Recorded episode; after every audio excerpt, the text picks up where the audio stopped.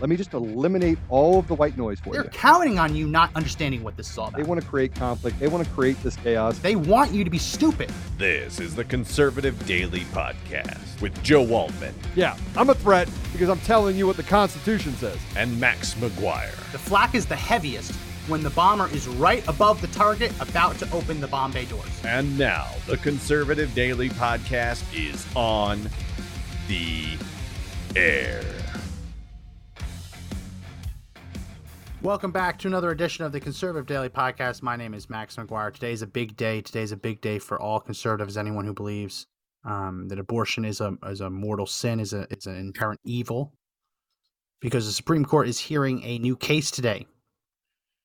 They're hearing a new case, Dobbs v. Jackson, Women's Health Organization. This is a case challenging the constitutionality of Mississippi's law banning abortion after 15 weeks of pregnancy. Big deal. Mississippi passed a law banning abortion after 15 weeks of pregnancy. And obviously the left is freaking out about this because this is going to change if if they can over, if this law stays on the books, it would open the door for more states to restrict abortion to make sure that the killing of innocent unborn life is not just allowed nationwide. Mr. Producer Joe is saying that he is um, ready to go, so let's see if we can bring him on for this. So we're going to go through a lot of the different arguments being made in the case. It's a complex case. Usually, in cases like this, you see one or two arguments, but in this case, first of all, there are 140 different amicus briefs. That's insane. You never get 140 amicus briefs. Those are friend of the court briefs where other organizations will write what they think about the case to try and persuade the court to go one way or another. Um, 140 is a lot. So that's that's more than anyone could possibly read. I haven't even read all of them. I've I've tried to skim through. I mean, they start sounding the same after a while, but I want to go through the argumentation because what makes this case really unique is the defense of it is really pulling all of these different legal principles together to try and mount as good of a defense as possible. Whereas the left, they're freaking out because, well, obviously, this could uh, completely topple their entire so-called right to abortion. Um, so, Mr. Producer, do we have Joe? I need 30 seconds. Need 30 seconds. Okay. Um, so why don't we why don't we first just talk about Roe versus Wade? Roe versus Wade. We all know Roe versus Wade. It- It's one of the worst Supreme Court decisions ever to come down in the United States. Roe versus Wade found they read into the Fourteenth Amendment that uh, that you had a right to that you had a right to abortion. That you had the right to get an abortion due to the due process clause of the Fourteenth Amendment. That you have the right to privacy, and the government doesn't have the right to intervene in your private medical decisions. Strange how that principle has gone away with the pandemic. Just like the left no longer defends unions or the rights of collective bargaining, they now support businesses just changing the terms of employment willy nilly. So Roe versus Wade, Roe versus Wade was obviously the big case, legalized abortion. The key here, though, is it is it legalized abortion pre-viability. As we get into all of these different arguments of this case, we're going to see that one of the one of the arguments that is being made is that the entire definition of viability when a baby is a baby changed. You can't just take 1970s science and apply it indefinitely. If you're going to use a scientific basis, you're going to use a scientific basis to create this right to abortion. You have to com- you have to change it as the science changes. Because remember, Fauci says that science changes all the time. So I don't want to go too much into Roe v. Wade. Joe, welcome to the show. Hey, thanks Didn't a know if you were going to be on today. I was going to be uh, on glad today. to have you. I couldn't be on last night. I was speaking in Windsor, Colorado, to a group of 800 people. It was great. A bunch of people just looking to stand up, and and uh, it was it was quite the you know David uh, um, Clements was there. It was it was a good night. It was a really good night. Yeah. Well, we got lots lots going on in the country. And the reason we want to talk about this is this is in the news today, the pro-life Supreme Court case, uh, the Dobbs case. Joe, what do you what do you think about this? Do, do you think that the Supreme Court, obviously, it's more conservative now than it was before? Do you think the Supreme Court stands a good chance of overturning Roe versus Wade or crafting an exception? I think they're going to craft an exception. I think that, that right now abortions have become almost like candy, and the radical left has used it to destroy minority communities for a long time. And so I think it's time that there's some parameters put on it of accountability. Now, I think what you're going to have happen is that the Supreme Court's going to craft some carve outs to make sure that you can't, um, you know, make it a uh, convenience because it should never be a convenience. You're taking the life of a baby. Um, but I don't think they're going to go as far as to uh, to uh, abolish abortion. I don't think that's going to be the case. And and you know, I wish they would. I wish they would. But as the far radical left goes, all the way to the the very tips of it, and says that even if a baby is nine months old and it comes out of the womb, you can kill the baby right when it comes out. Um, that that just is a, a perversion of of everything that that has happened. It's actually an example of the perversion that's everything that's happening in our community. So. So I, I, don't think they're going to go that far, but I do think they're going to make it a little bit more difficult for abortions to occur um, on a whim. So after Roe versus Wade, the other big case that that set abortion law in the country um, was Planned Parenthood v. Casey. Yeah, that's a case that came down in 1992, and and that case basically created the legal basis for how the Supreme Court, how other courts can strike down abortion restrictions by creating a new standard that they call the undue burden standard. So it's not just you have to violate someone's right. They say that you violate the right to abortion if you pass a law that creates an undue burden to make it harder for people to get abortions. So this case challenged five pr- provisions within Pennsylvania's law at the time. Informed consent that the woman had to give their informed consent before getting the procedure. Again, kind of crazy talking about this now because the left wants nothing to do with informed consent. Spousal notice that if a woman is getting an abortion, she has a spouse, she has to let the spouse know. Parental consent, if a minor is going to have an abortion, they have to let their parents know, and the parents have to consent. They defined a medical emergency that that you had to have a, a, a real medical emergency to immediately terminate a pregnancy.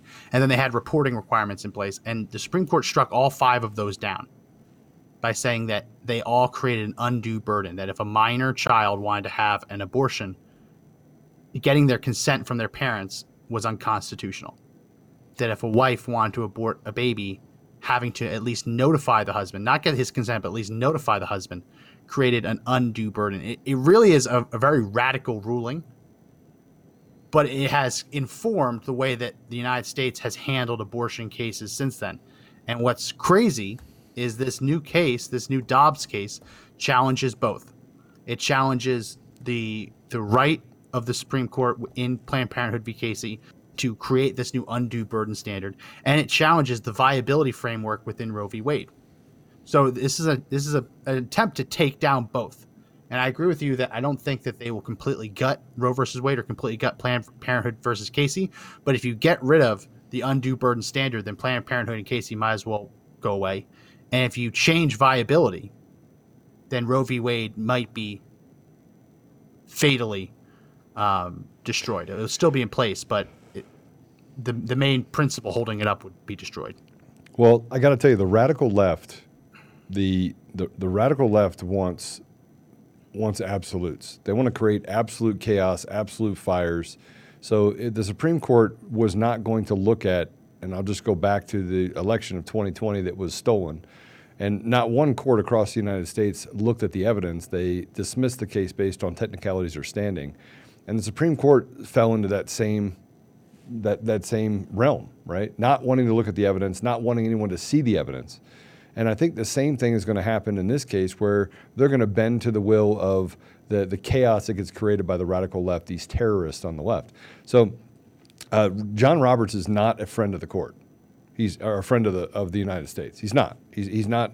He you know he, he is probably I think more um, uh, I would say a uh, traitor to this nation than probably any of the others, because he's the one that stood up and said on November 3rd that oh you know they'll riot in the streets and they'll burn things down. We're not going to hear this case.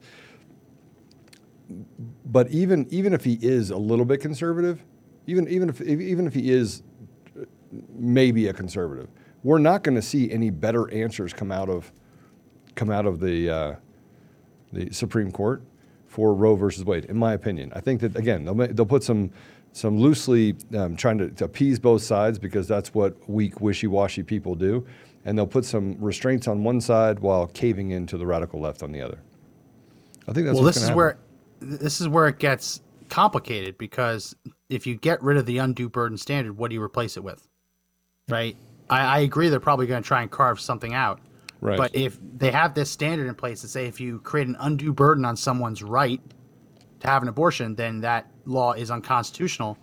What is a lower standard? I mean, that's already pretty low as it is. It's not blocking them from getting abortion. It's just it's just a, a minor inconvenience of oh, I have to notify my spouse before, oh, I have to give informed consent.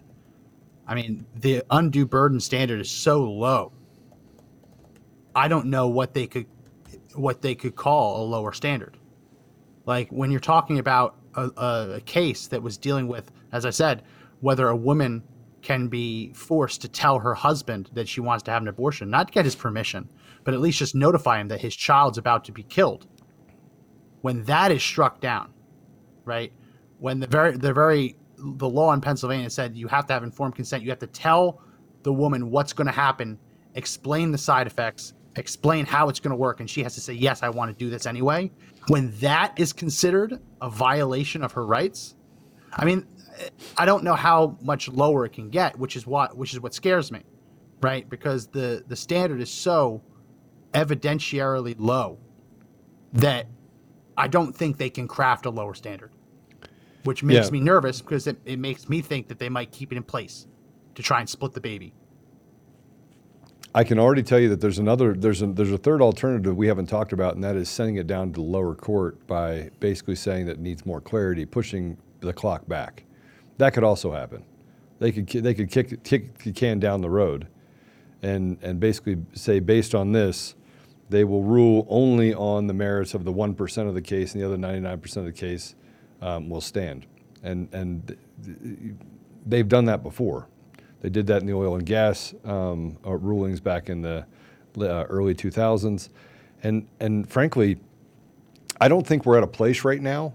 I don't think we're at the place right now, given the volatility that we have in the country, that that they're going to be willing to take any sort of chances that might inflame or enrage or create more division. I and I could be wrong. The other side is is that this is all planned and that they, they really want this to become a civil war, which I you know I think it's inevitable anyway. I think we're at that place right now. It's just it's inevitable. We're going to have the communist pieces of trash on one side and the Americans on the other side, and the Americans are waking up to the fact that that frankly that there's there's not a whole lot of them. They just have a bullhorn and a bunch of money that they're spending in order to indoctrinate and and uh, destroy our children and, and our country. But that's my opinion. I bet you I'll Yeah, be right yeah. though. So the, the the challenge of uh, it could happen. The challenge in throwing the case back down is one of the main parts of this challenge to Roe versus Wade and Planned Parenthood v. Casey is the whole is basically going up against the whole idea of stare decisis. Stare decisis is the Latin term, literally translated means to stand by that which has been decided. Uh, so when you're looking at Supreme Court precedent, we're in a weird position where Mississippi, the lower courts have upheld this abortion law. So for the Supreme Court to throw it back down to a lower court to decide whether Supreme Court precedent should stand or not, this is something that they have to, just like the Supreme Court has to handle gun gun legislation, right? You can't have a situation where different states, obviously each circuit court only handles a certain number of states. We just saw yesterday where a, uh, a court in Tennessee, a federal judge in Tennessee, ruled that Biden's vaccine mandate for federal contractors was unconstitutional, but he didn't issue a nationwide injunction. So it only applies to three states, right? to throw it back down to Mississippi, you not if they end up Why deciding one why does it only apply to three states? Why did he not issue a? He didn't do a nationwide injunction. So why? You federal have to ask yourself contractors. why. Yeah, yeah. Why? And wh- why is it that, that rules are, are unequally applied across our nation? And then some people are subject to the ability to get killed by taking a vaccine and some aren't. I mean, think about it. It's, it's almost as if they're just creating a mass case study across the entire United States. Yeah, I, I don't know. I mean, it, it, it, when during the Trump years, you had that judge in Hawaii who ruled on everything, even if Hawaii had nothing to do with it. He would create these nationwide injunctions and just throw his rulings around and say, "Oh yeah, no, you're not allowed to discriminate against Muslims in New York New York's airport, and I'm making that declaration from Hawaii. right? I mean, it, it was it was Yeah. crazy. This podcast is sponsored by Air Med Care Network, the premier insurance plan to cover you and your household should any of you suffer a medical emergency and need to be airlifted to a hospital. We don't get to choose when a disaster strikes. You don't get to choose how you get taken to the hospital. Anyone who has been taken to a hospital or has a loved one who's gone to a hospital by ambulance, you know it's very expensive and you know insurance won't usually cover it. Well, when you have to be airlifted by a helicopter, it's much more expensive. And yeah, insurance won't cover that either.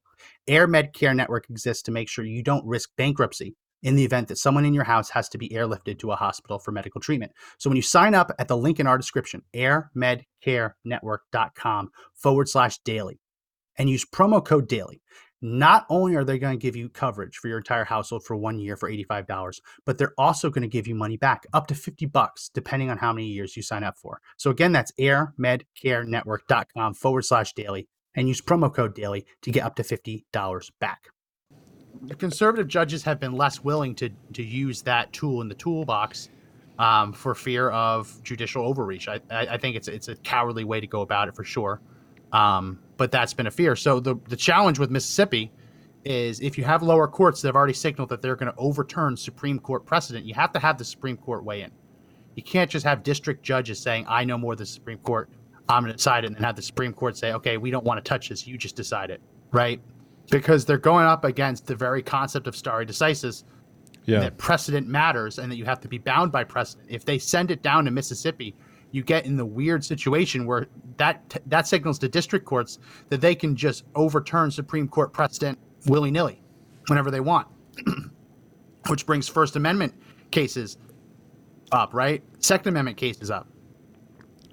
Well, Can't just have that anarchy, which is why this is really interesting of what the Supreme Court's going to do. So so so If here they kick the can down the road, it's going to have huge consequences. I, I had a meeting yesterday with a with a group that is looking to sue on behalf of the American people, uh, Twitter and Facebook and all of these other platforms that aren't regulating hate speech. They're not regulating um, any sort of anything other than uh, political ideology. And so suing the these guys to basically make them liable and, and to be able to come forward and say, look, you're you're you're not a platform for for free speech, right? You're you're a propaganda machine.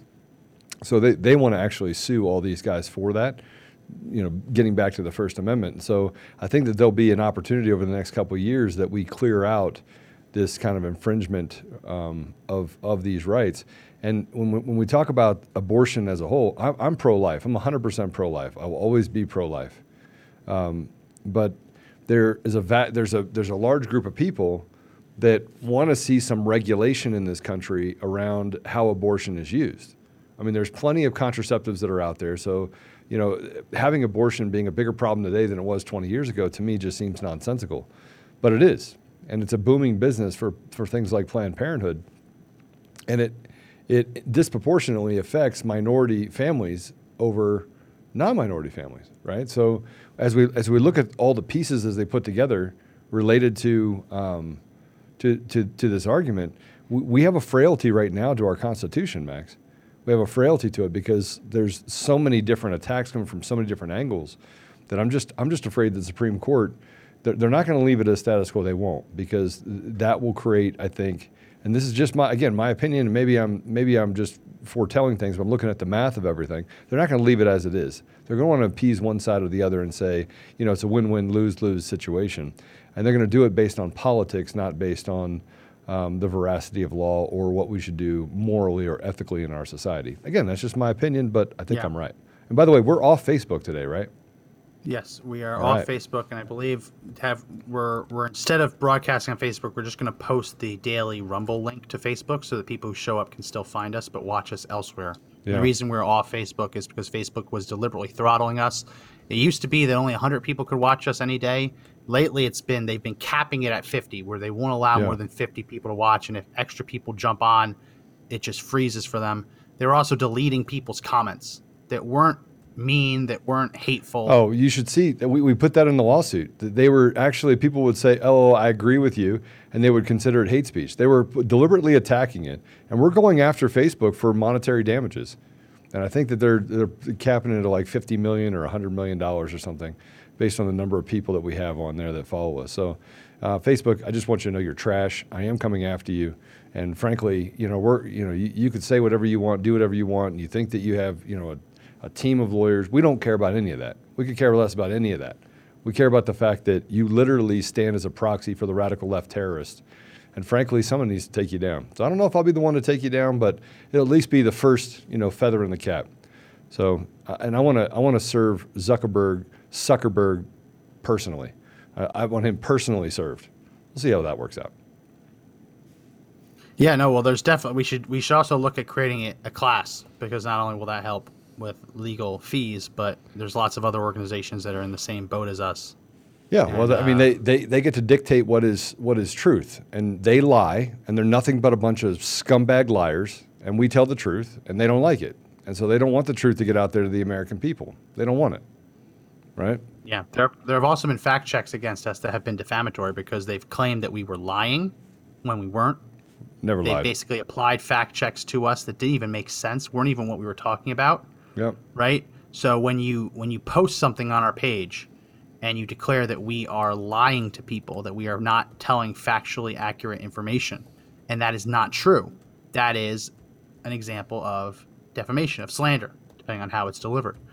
So there's lots of other parts of this. Um, so yeah, if we can, we should definitely make it a class, which is why I'm so interested about this Supreme Court case because let's go to my screen, Mr. Producer. This this is a we're not going to read the whole thing, but this is from the American College of Pedi- Pediatricians and the Association of American Physicians and Surgeons. It's an amicus brief. So this brief basically says the science is bogus.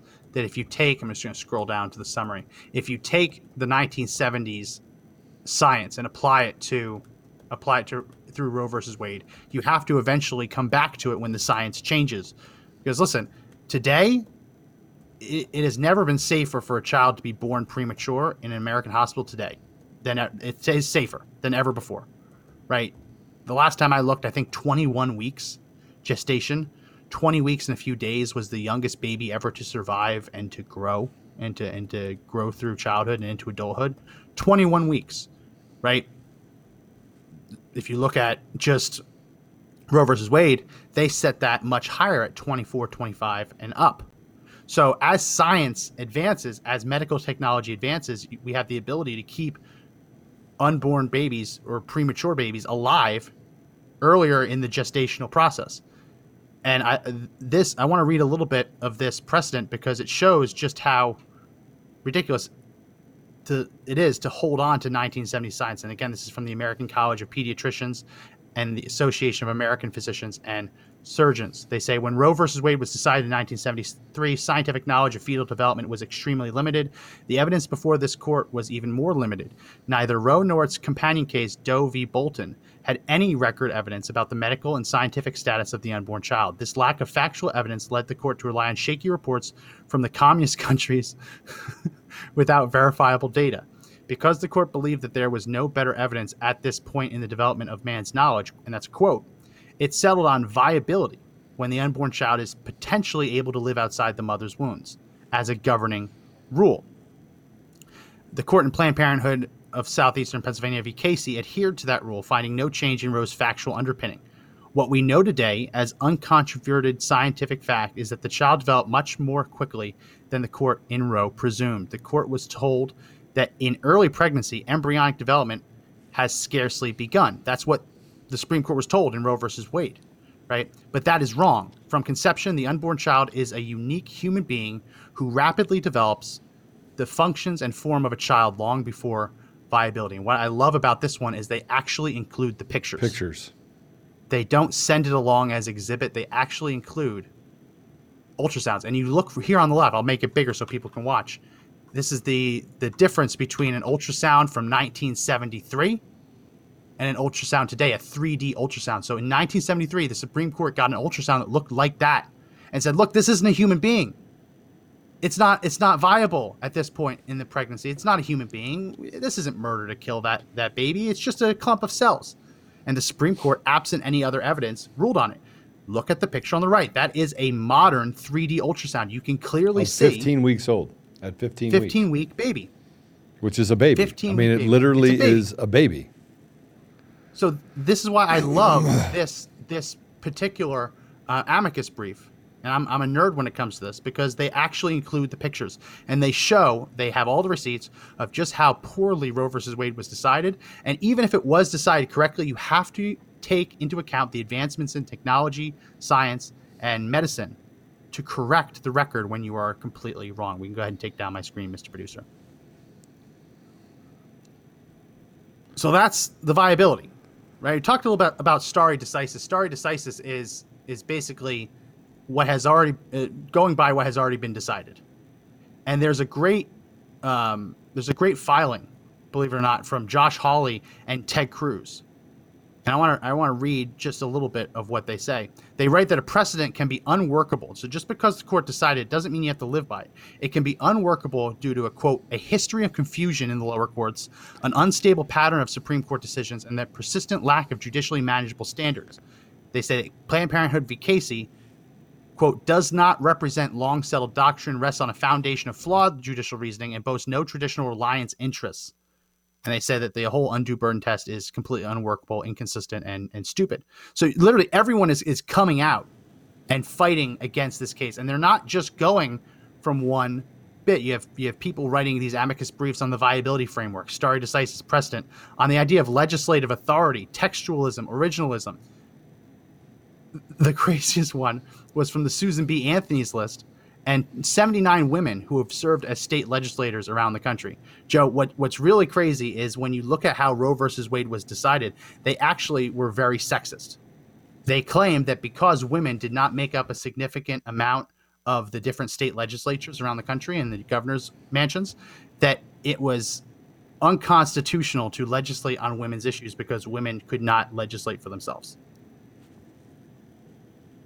Are you serious? Yeah, so the so the court had to step in because it was unfair because women did not have a significant amount of power necessary to craft their own abortion laws. That was one of the legal reasonings at the time behind Roe versus Wade.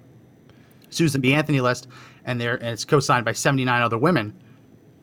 They took him to task on this, and they said, "quote Because of the substantial ta- changes that even a minority of women bring to a legislative body, there is no longer a need, if there ever was, for this court to assume that women cannot adequately protect their own interests through state political processes."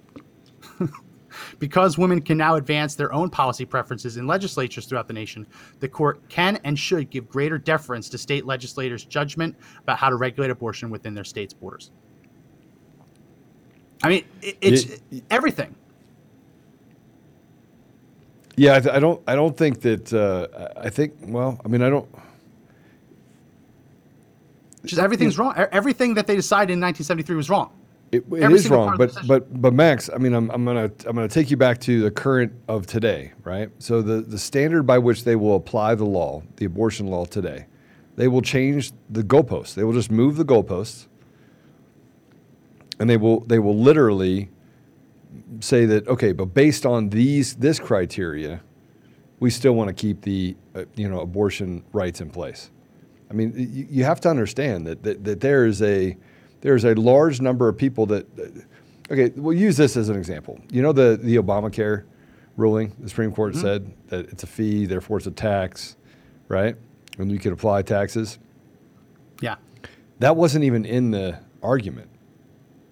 No, they, they changed the argument inside of it and came out with an argument as if they had never even read the briefs, the amicus briefs, or any of the substantive information that was in the court case itself. They bypassed all of that, came out and said, "Oh, a fee is a tax, so yes, they can do it on the individual mandate. They can do it." And and everyone, even even even uh, legal pundits, were shocked. Like, well, what about all the rest of it? Oh, yeah, but they were mute in those areas, and they're going to do the same thing here. They're not going to address the substance of the case. They're going to move the goalposts, and they're going to create some sort of standard, new standard, as if they get to dictate and legislate law, because that is what the judiciary has done for some time. That's what they did in Pennsylvania, and I, I keep coming back to the things that they've done to, you know, warm up the frog to kill us anyway. And you look at the the election uh, laws that happened in Pennsylvania, where basically the court said, yeah, oh yeah, you can have more boxes. They didn't have the authority to say that. That's a legislative decision. You can have more uh, mail-in ba- ballot boxes everywhere. It, it, it's it's not in their authority, and I think we're going to see the Supreme Court do the same thing in this case, where they rule outside of their their judiciary responsibility and they create new goalposts and say, oh, by the way, we're going to just forget everything that was in Roe versus Wade. Here's the new rules, you little peasants. Now get back to work. I think that's yeah, what's going to I mean, you, you can never underestimate the the power, the special interest there behind keeping the status quo. We're in a little bit of a better situation than when uh, when they decided the Affordable Care Act case because there are more conservatives on the bench thanks to Donald Trump being able to uh, put three on the bench. You have Amy Coney, Coney Barrett, Brett Kavanaugh, Neil Gorsuch. Neil Gorsuch is not a Neil Gorsuch, Gorsuch is not a is not a uh, no no he's he has not pro-life, not he, he has ruled he has he has ruled from a pro-life position the entire time he's ever been on the bench, which again Okay. doesn't mean he's going to do that now, right? It doesn't mean it's a guarantee, but these are people that went through tremendous vetting from conservatives from the Trump administration. The only pro-life judges were nominated. So we have Amy Coney Barrett, as I said, Kavanaugh, Gorsuch, Alito, and Thomas. You don't even need Roberts. If all five of them vote the way that they historically have voted on this issue, if all five of them vote, you don't even need Roberts. So you don't have a situation where you have Roberts stepping in to say, "Oh, well, we'll- make it a tax," or or or to have uh, Kennedy step in for the the case with uh, with Heller versus DC with guns, saying, "Yes, I'll vote on this side, but only if you do X, Y, and Z." We have the ability, if they vote the way they have historically voted, to win this case. Now, that's easier said than done. There, there's a lot of disappointment we've seen from those three new justices, um, where they didn't necessarily rule the way we thought they would. But the fact that they even took the case, I mean, we've been trying to get abortion cases before the Supreme Court on this on these very issues for decades, right. and it's always just been after Casey, they've always just been thrown away. Like, nope, not going to talk about it. The fact that it's even come up now strongly suggests we we have a chance. We have, we have a good chance wi- without even needing John Roberts. Without even needing John Roberts. Going to keep talking about this, but before I do, got to mention that this podcast is sponsored by Liberty Cigars. Head over to libertycigars.com and use promo code CD21 Charlie Delta 21. And when you do that, you're going to get a free cigar added on top of all orders over $76. These aren't just normal cigars. First of all, they're fantastic, but they're also all historically themed. So they have the Commander series, the Founder series. They're named after presidents, after founding fathers, after people who helped win the revolution. I think uh, Marquis de Lafayette is in there. Uh, he has his own cigar, which is which is kind of crazy. Um, but so you can get this gift. It's the gift of a good smoke, but also a, a history lesson. So if you have anyone in your life who's a history buff, you can see the packaging right here. Packaging is all proudly made in the United States. Make sure you go to libertycigars.com and use promo code CD21 to get the maximum discount available. A free cigar added on top of all orders over $76. So, Mr. Producer says we have a clip of a former abortion doctor talking about what the procedure actually entails. Why don't we play that clip, Mr. Producer? Um, let's play that. Uh, So that I have to. Uh, everyone has to be aware. Uh, this is a little bit graphic in the explanation. Um, he does explain exactly what happens in the procedure, but this is a uh, a former uh, physician who used to perform abortions. He performed over a thousand, um, and eventually had a conversion to Christianity uh, after it really hit him what he was doing. Um, he lost his daughter in a car crash uh, when she was a teenager, and it's a it's a powerful thing to hear. Uh, so I have one where he just describes the procedure, and then another one that's about 30 seconds longer that describes his a little bit more of uh, his story as well. All right, do is the one with the story. Let's go. The One with the story. Yeah.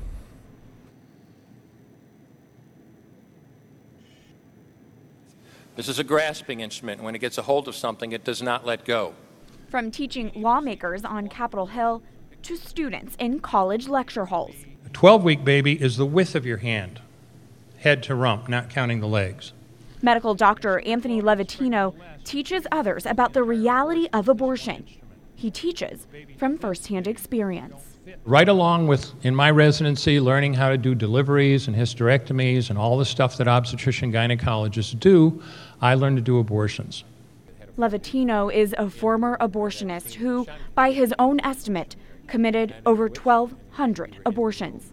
Now, if you had asked me at the time what I thought about the abortion issue, I wouldn't have hesitated to tell you I was pro choice. This was a decision between a woman, her doctor, and nobody, including the baby's father, had anything to say about it. Meanwhile, Levatino was hoping to become a father himself. While doing abortions at his medical practice, at home, he and his wife struggled with infertility. She went to the best infertility expert in town, and after a lot of tests and some very difficult times, we were basically told that it was not expected that we would be able to have a child of our own. Longing for life is what led Levatino to first doubt his work as an abortionist. You know, I would do two, three, four abortions in a morning when it was my turn. And I remember during that time thinking, gosh, I'm just throwing these kids in the garbage. Wouldn't one of these women allow us to take her baby home and care for, for our own? But of course, it doesn't work that way. The Levatinos would eventually welcome a child after choosing adoption. We were very blessed when in August of 1978 we were able to adopt a little girl that we named Heather. The next month, the Levatinos conceived a biological child of their own, a son. They were now parents, twice blessed. But tragedy would soon rock the family's world. Everything was just dandy until June 23, 1984, when our daughter Heather was killed out in front of our house in an auto, an auto accident. Uh, people who have children might think they have some idea what it's like to lose a child, but if they haven't been through this themselves, they have no idea, and I hope they never find out. Carrying the pain that comes with losing a child, Levatino could no longer look at his work with the same eyes.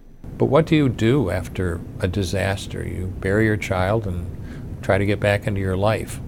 And I don't know how long after that my first D&E abortion was scheduled, and I re- reached in with this heavy clamp called a Sopher clamp and tore out an arm or a leg and just stared at it in the clamp, and I got sick.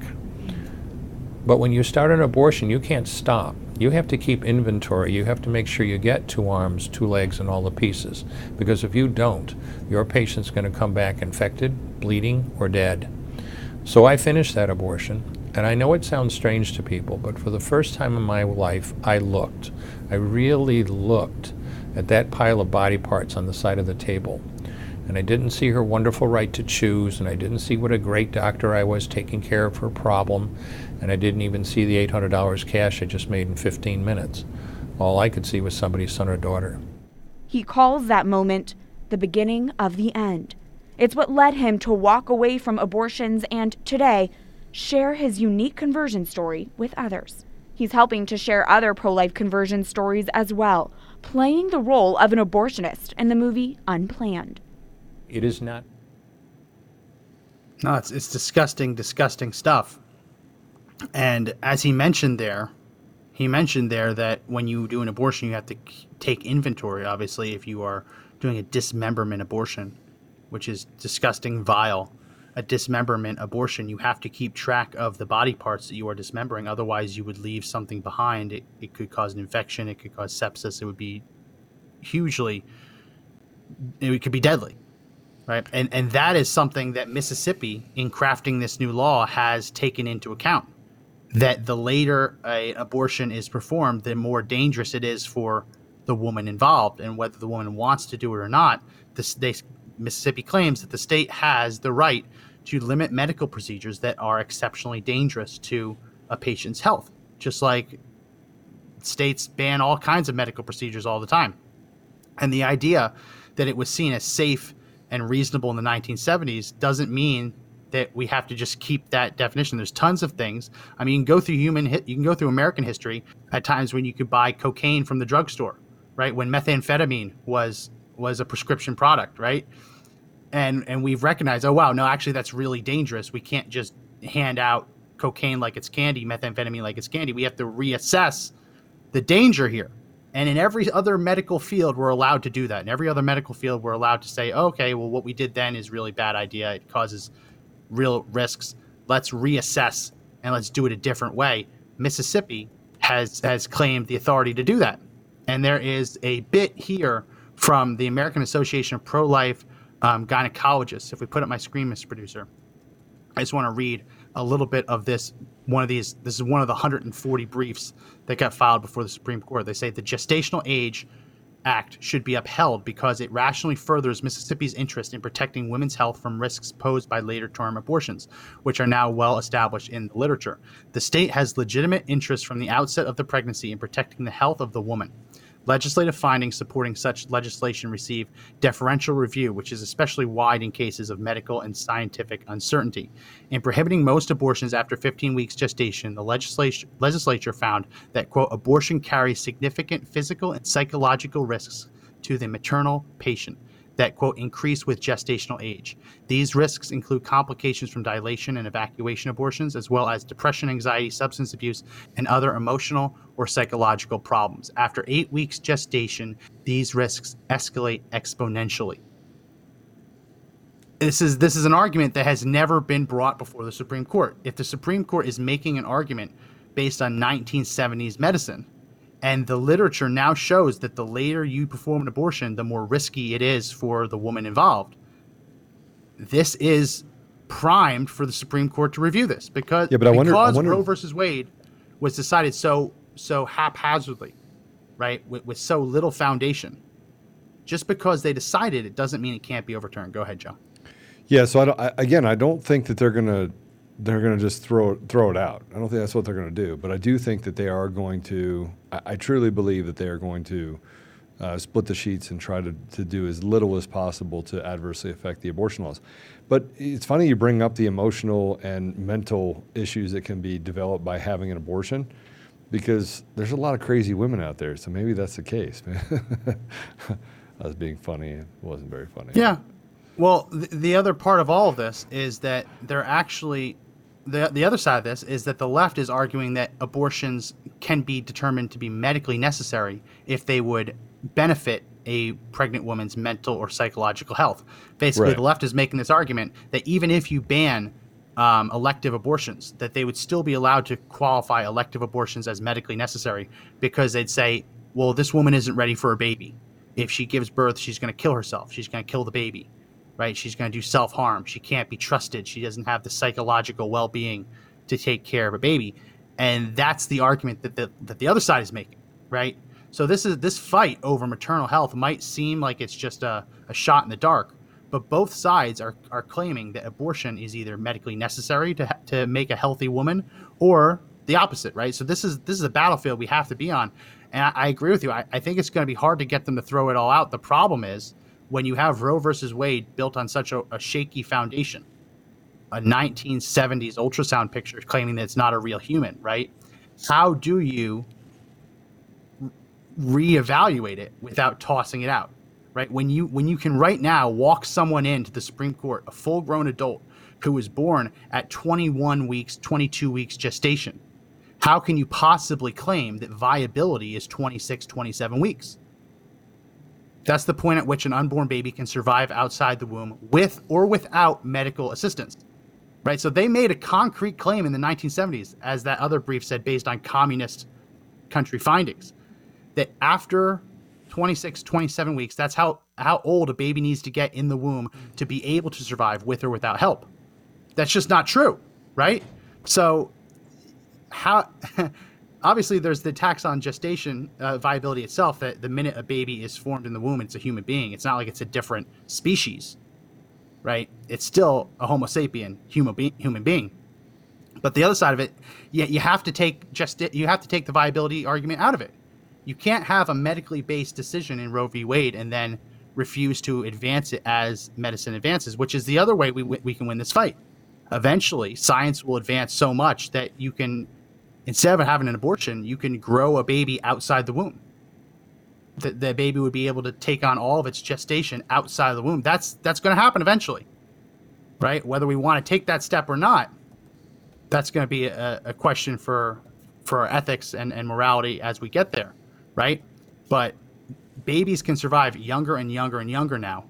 So even if they don't take planned parenthood v casey even if they don't take Roe versus Wade down completely. If they admit that viability is a sliding scale, that gives us all a reason to fight even harder to advance medicine, to advance the science, so that eventually no baby will ever be aborted because there won't be a need. We'll be able to keep the baby alive outside the womb at any point in the gestational process.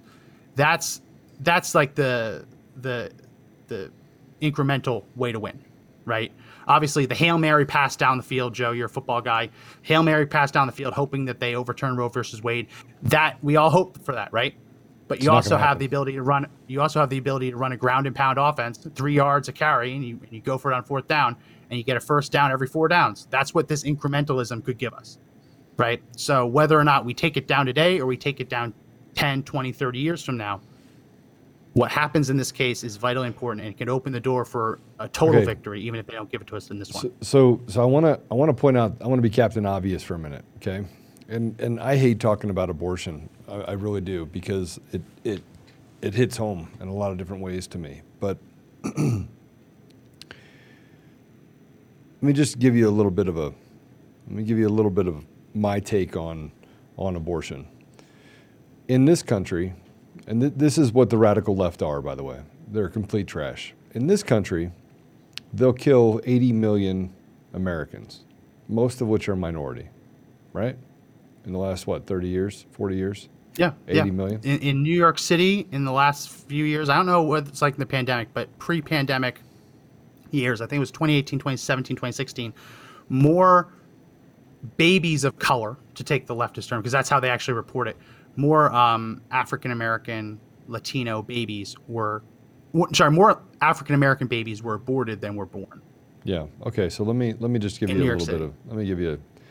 So they want to create a system where they kill Americans while they import people from other countries. So they want to stop people in this country from procreating, and they want to fill this country with people from other countries around the globe. So your kids are not worth anything. As Americans, I don't know how to tell you that you're a slave. There- there- There's no difference in what's happening with them importing slaves than they did back before, before 1770, before the, the uh, Civil War. There's no difference. We're slaves because they literally are killing Americans. They're, they're using propaganda to make it look like it's a right while they're importing other people into the country to make up the population gap. I mean, I don't, I don't know if you guys are seeing this. I mean, do you, you see how I'm seeing it, Max? Like, Yeah, yeah. like the Americans aren't worth anything. I mean, they, they want to say that they care about black people and Hispanics and Asians and down the line. By the way, Asians stay out of the fray in this country, by the way. They're like, racism? What are you talking about? We make more money than everybody. but we're, we're, we're seriously at this place. We're seriously at this. I hate it when people uh, actually call me when they know that I'm on the podcast. We're seriously at this place where it's just not sensible. There's no sensibility to it. There's no sensibility to what's happening right now across the United States. None. Open borders, importing people, just abort up to nine months. I mean, it, it's almost as if we're creating this chaos on purpose, even knowing that it it doesn't make any sense. But there's no value of life on the American people. They, they see us as slaves. These entitled little pieces of trash at the top see all of us as slaves. Yeah. Well, it's interesting you mentioned that because I knew you were going to mention slavery. So there's actually, believe it or not, Joe, a brief before the Supreme Court for this abortion case about slavery. So if we go ahead, and put up my screen, Mr. Producer. This comes to us from the Pacific Justice Institute. And their their brief, and this is why I love because every organization is making a different argument, and when and the Supreme Court has to consider all of them. They don't have to necessarily take one argument over the other. But this is a really interesting argument. They claim that abortion violates the 13, 13th Amendment's prohibition on slavery, and here is the relevant portion of it. They they say basically the left abortion advocates claim that a woman can't carry a child that is a consequence of of a consensual act in any sense uh, because it would be considered slavery or involuntary servitude for a woman to carry a baby that they didn't want. What this brief, what this uh, amicus brief says is, quote, in fact, it is the mother who treats her aborted fetus as property and thus as a slave in violation of the 13th Amendment. Abortion carries with it all indica of slavery prohibited by that amendment. It's an interesting argument. If the if the 13th Amendment prohibits people from holding other human beings as property, and an unborn baby is a human being, it's a Homo sapien, it doesn't change species between conception and delivery, right? It's still a Homo sapien human being. The argument, it's an interesting argument. Whether or not the Supreme Court would take it or not, probably won't be the basis of their case. I think that's But that's probably you- the strongest argument right there. It, it is. I mean, i- I if, you, if there's a law in this carve-out. country that says you can't hold humans as property, how do we have abortion laws that allow them to discard humans as if they're property? Seems pretty, seems pretty cut and dry. The other big issue that they're that they're working on, obviously, this is dealing with fetal personhood, that a human being. This, this I want to read a quote here from the Foundation to Abolish Abortion. Um, they say a preborn human being. I love this term. They say unborn. Unborn is what we usually use, but preborn means that it's. I, I like the the language of using preborn better. I, I have to start using that more myself. The quote is quote a preborn human being, no matter how small, is a person under the Fourteenth Amendment. So the 14th Amendment says that all American persons have rights, right? And you cannot deprive those American persons of their rights without due process of law. So they're actually going after the 14th Amendment is what was used to ultimately decide Roe versus Wade. This briefing is saying that no, actually, when you consider the, the unborn baby, the preborn baby to be a human being, the 14th Amendment requires that you protect them. Because no state could possibly pass a law that would violate the rights of any human being, any any person. Just because the baby has not entered the world does not mean it's not a human being. We can take down my screen. Mr. Producer. And one of the last things I want to mention is, comes from the Christian Medical and Dental Association. So many good organizations I didn't even know about. They they submitted a brief that was really interesting, talking about medical ethics. That's something that we don't think about a ton, but when you become a doctor, or I guess in this case a dentist, you're forced to to take the Hippocratic oath, which it's, it's a long it's a long oath. It, it makes you promise a lot of things, right? But among all the things you have to promise is that you will at at the very least do no harm. That that whenever you go and you treat a patient, you will not deliberately do harm. And that, yeah, sure, you might make a mistake, you might hurt someone, right? But if you will not intentionally do harm and you will not do something that you realize will have a high likelihood of doing harm. That's why a lot of times surgeons will turn down cases that, uh, of people with terminal cancer and saying, "Hey, listen, you won't survive the surgery. I'm not going to be the one who kills you. I'm not going to. I'm not going to do that." Abortion completely destroys the, that very concept of medical ethics. How how can you have a licensed, insured, bonded medical doctor, which abortionists are, killing preborn human beings? and claim that they still are abiding by their oath to, at the very least, do no harm. This is an this is a procedure, uh, quote unquote, medical procedure that, at its foundation, is harm. It is murder. So that that's an interesting argument, and and you basically go to Mississippi. Mississippi has the right to set its own medical ethics standards of how physicians who- are operating within the borders of Mississippi are allowed to operate. And if Mississippi determines that killing a preborn child is a violation of that ethical oath, Mississippi should have the right to hold their doctors to account. I And agree. again, a very interesting argument. And and So easiest way to get rid of easiest way, way by the way to get rid of liberal liberals the the radical left and to send them back to California is to make it so that they can't actually abort their kids. See ya, bye. They'll stop infecting the rest of the nation and go back and hang out together in their misery. Am I wrong, Mr. Producer? Am I wrong? Easiest way to get rid of them. Yeah, you take away their uh, take away their games, and suddenly they don't like to play. Yeah. I Hey, think a lot look, of them would go back. Look, some of the safest states in this country have have very clear Second Amendment right um, protections. Very clear. Some of the safest. I don't know if you see, Max, Yeah. what's happening in California, but in Los Angeles, literally, it's a free for all. It's a free for all, and the only people that have guns are criminals, and they're getting away with it. The the the Yeah.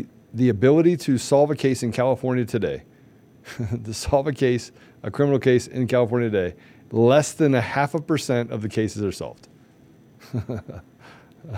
a half a percent. That means 99.5% of the cases are not solved. So I just think we just we ban abortion in all the Republican uh, states. We ban it completely, and then guess what will happen? All of those pieces of trash will leave and go hang back in California. I don't know. It's a good idea. I, I was trying to solve it without any problems, right?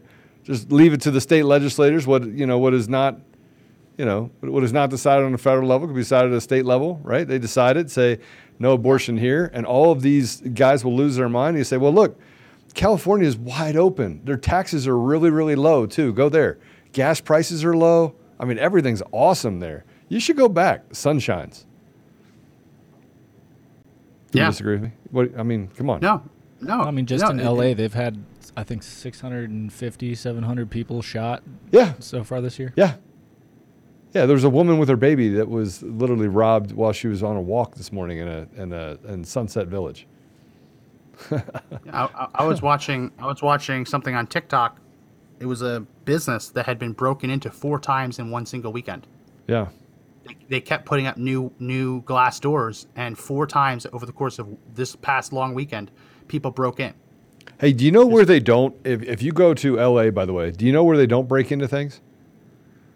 You know, you know what places they don't break into? They don't break into the communities that are run by like the Vietnamese communities that get together. They don't break into the Russian places either. They don't mess with the Russians. I'm telling you. Right? You rest, you you break into the Russians, God help you. You know that half a percent that is solved, they solve 100% of them. And then you don't even know about the bodies because they got big barrels out back with lime in it. And they just drop the body in the lime. You guys think I'm kidding? Hydrochloric acid. I, look, they they don't mess with the Russians.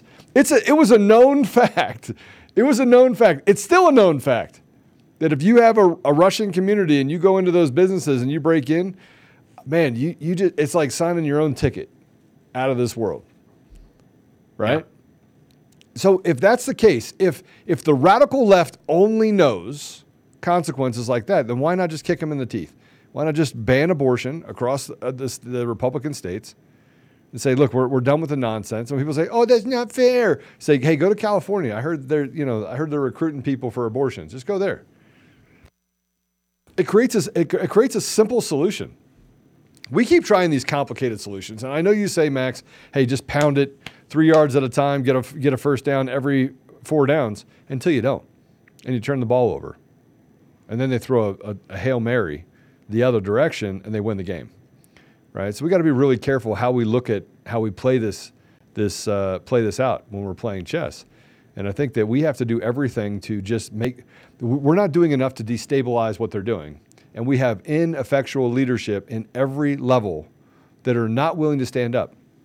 And I'm going to keep pounding on. I'll bring up election integrity because they're a bunch of liars.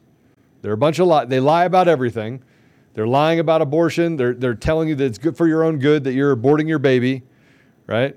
They're, they're lying about everything, but they don't even have the they don't even have the, the the courage to stand up when the evidence is so clear that they stole the election in 2020. Not just the presidential election, but elections across the entire nation. So, I mean, I got to tell you, I think the easiest way to do this is for us to step out and just say, listen, you can't have an abortion in our state. I mean, that's in essence what they're trying to do in, Cal- in uh, Texas. And people are leaving in droves. People that are in, in, they're trying to create these safe havens for abortion in uh, Austin. I don't know if you heard about this. You hear about this? Safe havens for abortions? for uh, for drugs, for drugs, no, no, no, no, for Uh, abortion. drugs and abortion. Oh, for abortions too. So what they're doing is setting up office uh, offices where it's a it's a you know safe zone where you can get an abortion and somehow they're not a part of Texas, or they won't disclose your information, or it's it's crazy. It's like the under they're creating this underground, and so you know th- there's uh, legislators in that area that says we'll just throw you in jail, we'll actually convict you of murder and throw you in jail. So Yeah. I mean that's what we have to do. We have to start standing up more broadly and more punching them in the mouth. There's a reason why people don't go into a Russian neighborhood and do anything because the Russians will literally bury you. Sorry, that's what they'll do. And so nobody messes with the Russians. Even the gangs are like, yep, we will mess with everyone out here. We're not messing with the Russians. So an interesting moment just happened in the Supreme Court, Amy Coney Barrett was up and she was talking about bodily autonomy, and she made a offhand quip and said, "quote There is an infringement upon bodily autonomy like we have in other contexts, like vaccines," and the left is freaking out because we have from the bench a Supreme Court justice saying, basically calling them out on their BS. That how do you claim my body, my choice, and simultaneously want to force a vaccine on people? Doesn't seem to work out. So the left is freaking out over her. We have Clarence Thomas openly asking the the left show him where in the Constitution it says you have the right to an abortion. It- it- listen, he is excited about this. This is his He opportunity. been he's the most amazing fight this out person on the. Supreme Court. He's the most amazing person on the Supreme Court. The most amazing. and they're already they're already claiming it's racist if he if he uh, shoots down abortion because it'll hurt black and brown people, not realizing that he is himself black. No, they don't. They don't know that. I mean, just like Kyle Rittenhouse is a racist, white supremacist, Yeah. right? for killing white people Yeah. who were killing, trying to kill him. Now, so we're, we're gonna keep covering this, but I'm, I'm under no I'm under no delusion that we're gonna get a slam dunk, hail mary kind of win. I told you they're going to split the sheets. They're going to go back in the can- back and discuss the politics of things before they come out, even even though their personal belief system and the and frankly what it says in the Constitution, because the Supreme Court is supposed to uphold the Constitution. Yeah. That's that's if we their can Take out job. those two things. If we can take out those two things, viability yeah. from from Roe versus Wade, and we can take out the undue burden standard from Planned Parenthood v. Casey. If we can get rid of those two ridiculous notions, we have a chance to win this fight. Even if they don't give it to us all now, this is a generational fight. We have to start treating it like a generational fight. Literally, we're we're tr- we're fighting for generations yet to be born. We're fighting for their right to be born. So we have to treat this like a generational fight because the left certainly is. So we're going to keep covering this. I'm a I have to go run to the doctor because I broke my foot yesterday and it is now all turned black. So hopefully, hopefully that's okay. Um, but we're going to keep following this, keep watching this, and be back with more Ma- analysis. Max broke his foot playing Xbox. Step too hard. I- it- L- listen, listen. someone, someone who gets impaled by a games, so picture a- frame, someone who gets impaled by a picture frame shouldn't make fun of other people's. I got I got impaled by an arrow, not a picture frame. I mean, On so a- this, on a frame. Okay, fake It was news. an arrow on a frame. Hey, it, it was still an arrow. It was not a a frame. picture frame. It's not like a picture frame jumped out and impaled me. No, it was an arrow that impaled me. Yeah. On a picture. See, look, you, you sound like CNN. The SUV a did picture it. frame. it, it, it, it wasn't it wasn't Katniss Everdeen. Hey, It was listen. a picture frame. I, I just want I just want you to know. Yeah. Oh, uh, Zach just said Orwell called. Okay, perfect. Thanks, Zach. So that's going to be it for this Ugh. edition of the podcast. If you like the podcast, make sure you subscribe to the audio version. All those links are in the description. Very important that you do. I say it every day, but it's very important that you do. Help us prove those numbers. Set it up to auto download so we can prove the numbers to our advertisers because they don't particularly care about live video downloads. So you can find us on Apple Podcasts, Google Podcasts, Spotify, Pandora, iHeartRadio, TuneIn, Podbean, and Audible. If you can, subscribe on Apple Podcasts, set it up to auto download, and give us a five star review. It has to be five star review so that we can get up in those rankings. If you need a little reminder about when we go to air, text the word freedom, F R E E D O M, to 89517. This is especially important if you were relying on Facebook. You're not going to get those Facebook notifications that we're live anymore because we are not going live on Facebook. It's not worth not worth it. They're censoring us. They're censoring people in the comment section. So um, make sure you sign up for this text alert. It'll give you the links on where you can watch and what and and what we're talking about. So make sure you check that Hey, out. We go live at 11 a.m. Eastern, 7 p.m. Eastern. Just What's so up? you guys, just so you guys know, uh, we have a problem on Rumble. Someone told us on Rumble that the videos that we uploaded are only the first two No, minutes. th- no, that's because we're uploading we're uploading clips, so they have Oh. to scroll down. We're uploading clips, so when we Yeah, upload they're- clips, they're short videos. the full episodes. Okay, guys, Yeah. just to answer you Um, on on Rumble because I wasn't aware of this either. So sorry, so sorry. Um, you have to get past those. Maybe we could put them in a different place, a different bucket on Rumble. I don't think they have that ability. We're gonna we're gonna figure it out. But um, yeah, if you see Yeah. a two minute clip, maybe we should title them clip or something like that, just so they're a little different. Um, we're adding clips now. They're shareable clips because that way you can share important parts of the podcast without having to share the entire hour. Did so that's gonna be it for this my comments? edition. All right, go ahead. That's gonna. I didn't. That's gonna be it for this edition of the podcast. I, I gotta get out because my foot is really really hurts. That's gonna be it for this edition of the podcast. My name is Max McGuire. We My got picture, picture frame victim, Joe Oltmann. asshole. that you don't have to bleep that. That's a good one. Yeah, we're gonna get you a plaque. All right. Thanks, people. remember, people. everyone, the fight take back our country is not over, but make sure that you remember the only way to win is if we continue to fight together.